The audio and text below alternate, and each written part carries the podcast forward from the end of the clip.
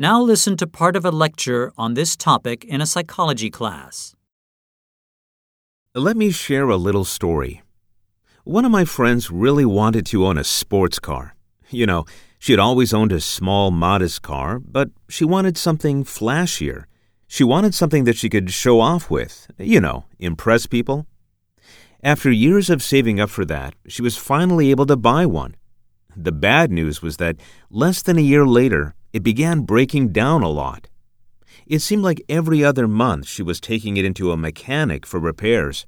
If it wasn't one thing, it was another brakes, fuel lines, engine trouble, transmission. And if any of you own cars, you know that these are all expensive to repair or replace. She was not only losing money on having this kind of work done, but having to spend a lot of time taking the vehicle back and forth to the mechanic and having to take the bus or subway to work when she didn't have the car.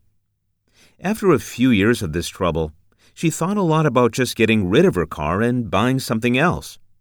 The sports car was costing too much to maintain and wasting too much of her time. She knew that the car was not a good purchase, but felt that she'd already committed so many years and spent so much time and money to its upkeep that she felt she had to continue. Unfortunately, she still has that vehicle, although it seems to be breaking down nowadays more than ever.